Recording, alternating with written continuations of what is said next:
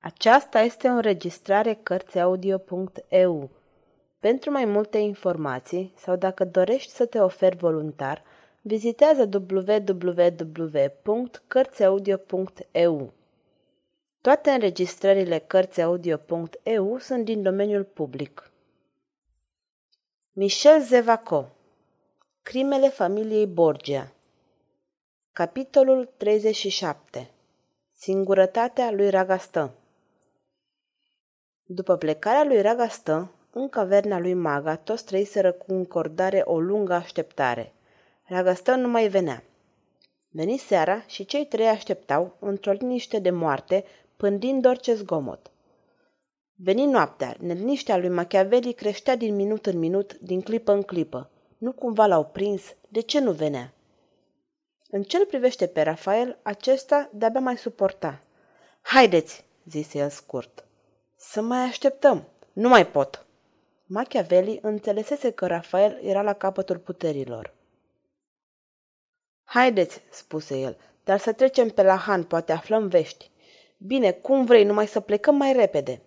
nu e așa, maga? O, ba da, zise cu tristețe maga. Porniră toți trei la drum. O jumătate de oră mai târziu se aflau la Han. Spada capa, zise Machiavelli, arătând spre un om ce părea că aștepta pe cineva. Se întâlniră cu bucurie. Unde e cavalerul? Dă târcoale prin Tivoli și nu știu dacă pot să-l găsesc repede, dar am făcut tot ce mi-a spus. Orice s-ar întâmpla, am pregătit totul. Spada capa, trebuie să-l găsim repede, să știe că suntem aici. Spada capa a plecat imediat și se știe urmarea. Când se întoarse, se înnoptase bine. Cavalerul? întrebă în grabă Machiavelli. Vă așteaptă în piața bisericii, repede, domnilor, ajutați-mă. Spada capa alergă spre trăsură și începu să o aranjeze cu fân. Sanțio și Machiavelli înțeleseseră că se puseră grăbiți pe treabă. Ragastă are nevoie de trăsură, șopti Machiavelli. Înseamnă că totul e gata. O speranță în inimile lor. În câteva minute vor fi gata. O suiră pe maga în trăsură. La drum, zise Rafael. Trăsura ieși din Han, condusă de viteazul spada capa. Machiavelli și Sanțio porniseră înainte. Repede ajunseră în mica piațeta bisericii. Nimeni? se miră Machiavelli. Să intrăm, răspunse Sanțio. Descalecară și cu pumnale în mâini pătrunseră tiptil în biserică. Din câțiva pași ajunseră în apropierea altarului, unde, pe un catafălc împodobit cu catifele și mătăsuri, odihnea sicriul fetei. Machiavelli îl prinse de mână pe Sanțio și împreună intrară în cercul de lumină făcut de lumânările ce străjuiau coșciugul. Rafael țâșni înainte și în momentul în care Ragastă se pregătea să ridice moartea, îl bătu pe umăr. Ragastă ridică privirea și era gata să-și scoată pumnalul împotriva celui care nu-l lăsa să-și termine treaba, când îl recunoscu pe Rafael. Un zâmbet de orgoliu și bucurie îi apăru pe buze și toată fața îi se lumină. Dumnezeule mare, zise el, dragă prietene, ai ajuns la timp. Ia-o. De fapt, dumneata ești soțul. Rafael o privea cu extaz pe Rosita. La ultimele cuvinte ale lui Ragastă se dădu un pas înapoi, își descoperi capul, apoi, prea emoționat pentru a putea să vorbească, arătă spre fată. Ragastă înțelese gândul generos al artistului.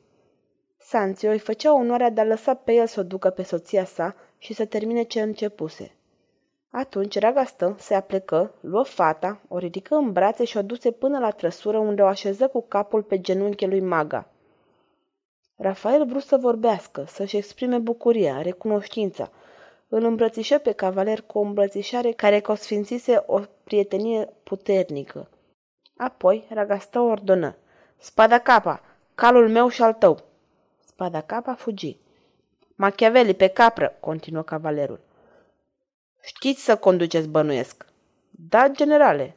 Spada capa se întoarse și Ragastă sări în șa. Trăsura porni, traversă satul la pas, apoi porni în galop. Spada capa și Ragastă galopau de o parte și de alta a trăsurii. După o oră de goană, Rafael strigă să oprească. Machiavelli ascultă și săriră de pe capră. Atunci Sanțio coboră din trăsură. Ragastă descălecă, întinzând brațele, Rafael o luă pe Rosita în brațe, albă încă la față, dar încântătoare în uimirea ei grațioasă, cu ochii tulburați ca și cum s-ar fi trezit dintr-un vis. Rosita, spuse Rafael plin de emoții, iată-l pe domnul cavaler Ragastă și pe Machiavelli, cei doi prieteni dragi despre care îți vorbeam adeseori, despre care ți-am povestit cât de devotați. Fiți binecuvântați, o, voi cei care mi-ați redat viața și soțul, zise cu un surâs de o infinită blândețe, întinzând mâinile celor doi. M-ați făcut fericită. Niciodată nu o să-mi uit frații. În acest caz, zise Ragastan cu gravitate, vă rog să-mi dați sărutarea la care îmi dă dreptul acest titlu prețios. Rosita întinse obrajii. Cavalerul o sărută, făcând eforturi mari pentru a-și ascunde toată emoția. Fii fericită, micuță soră, zise el. Apoi furândului Machiavelli, și acești oameni strânși sub cerul înstelat al nopții în mireasma lavandei avură o clipă de fericire absolută, așa cum puține clipe sunt într-o viață. Când Rozita și Rafael se urcară în trăsură, scoaseră un țipăt. Maga dispăruse. Ei, zise Sanțio, hotărârea ei a fost neclintită. Nici lacrimile Rozitei n-au putut-o opri. Am încercat și la Roma să o convingem să meargă cu noi.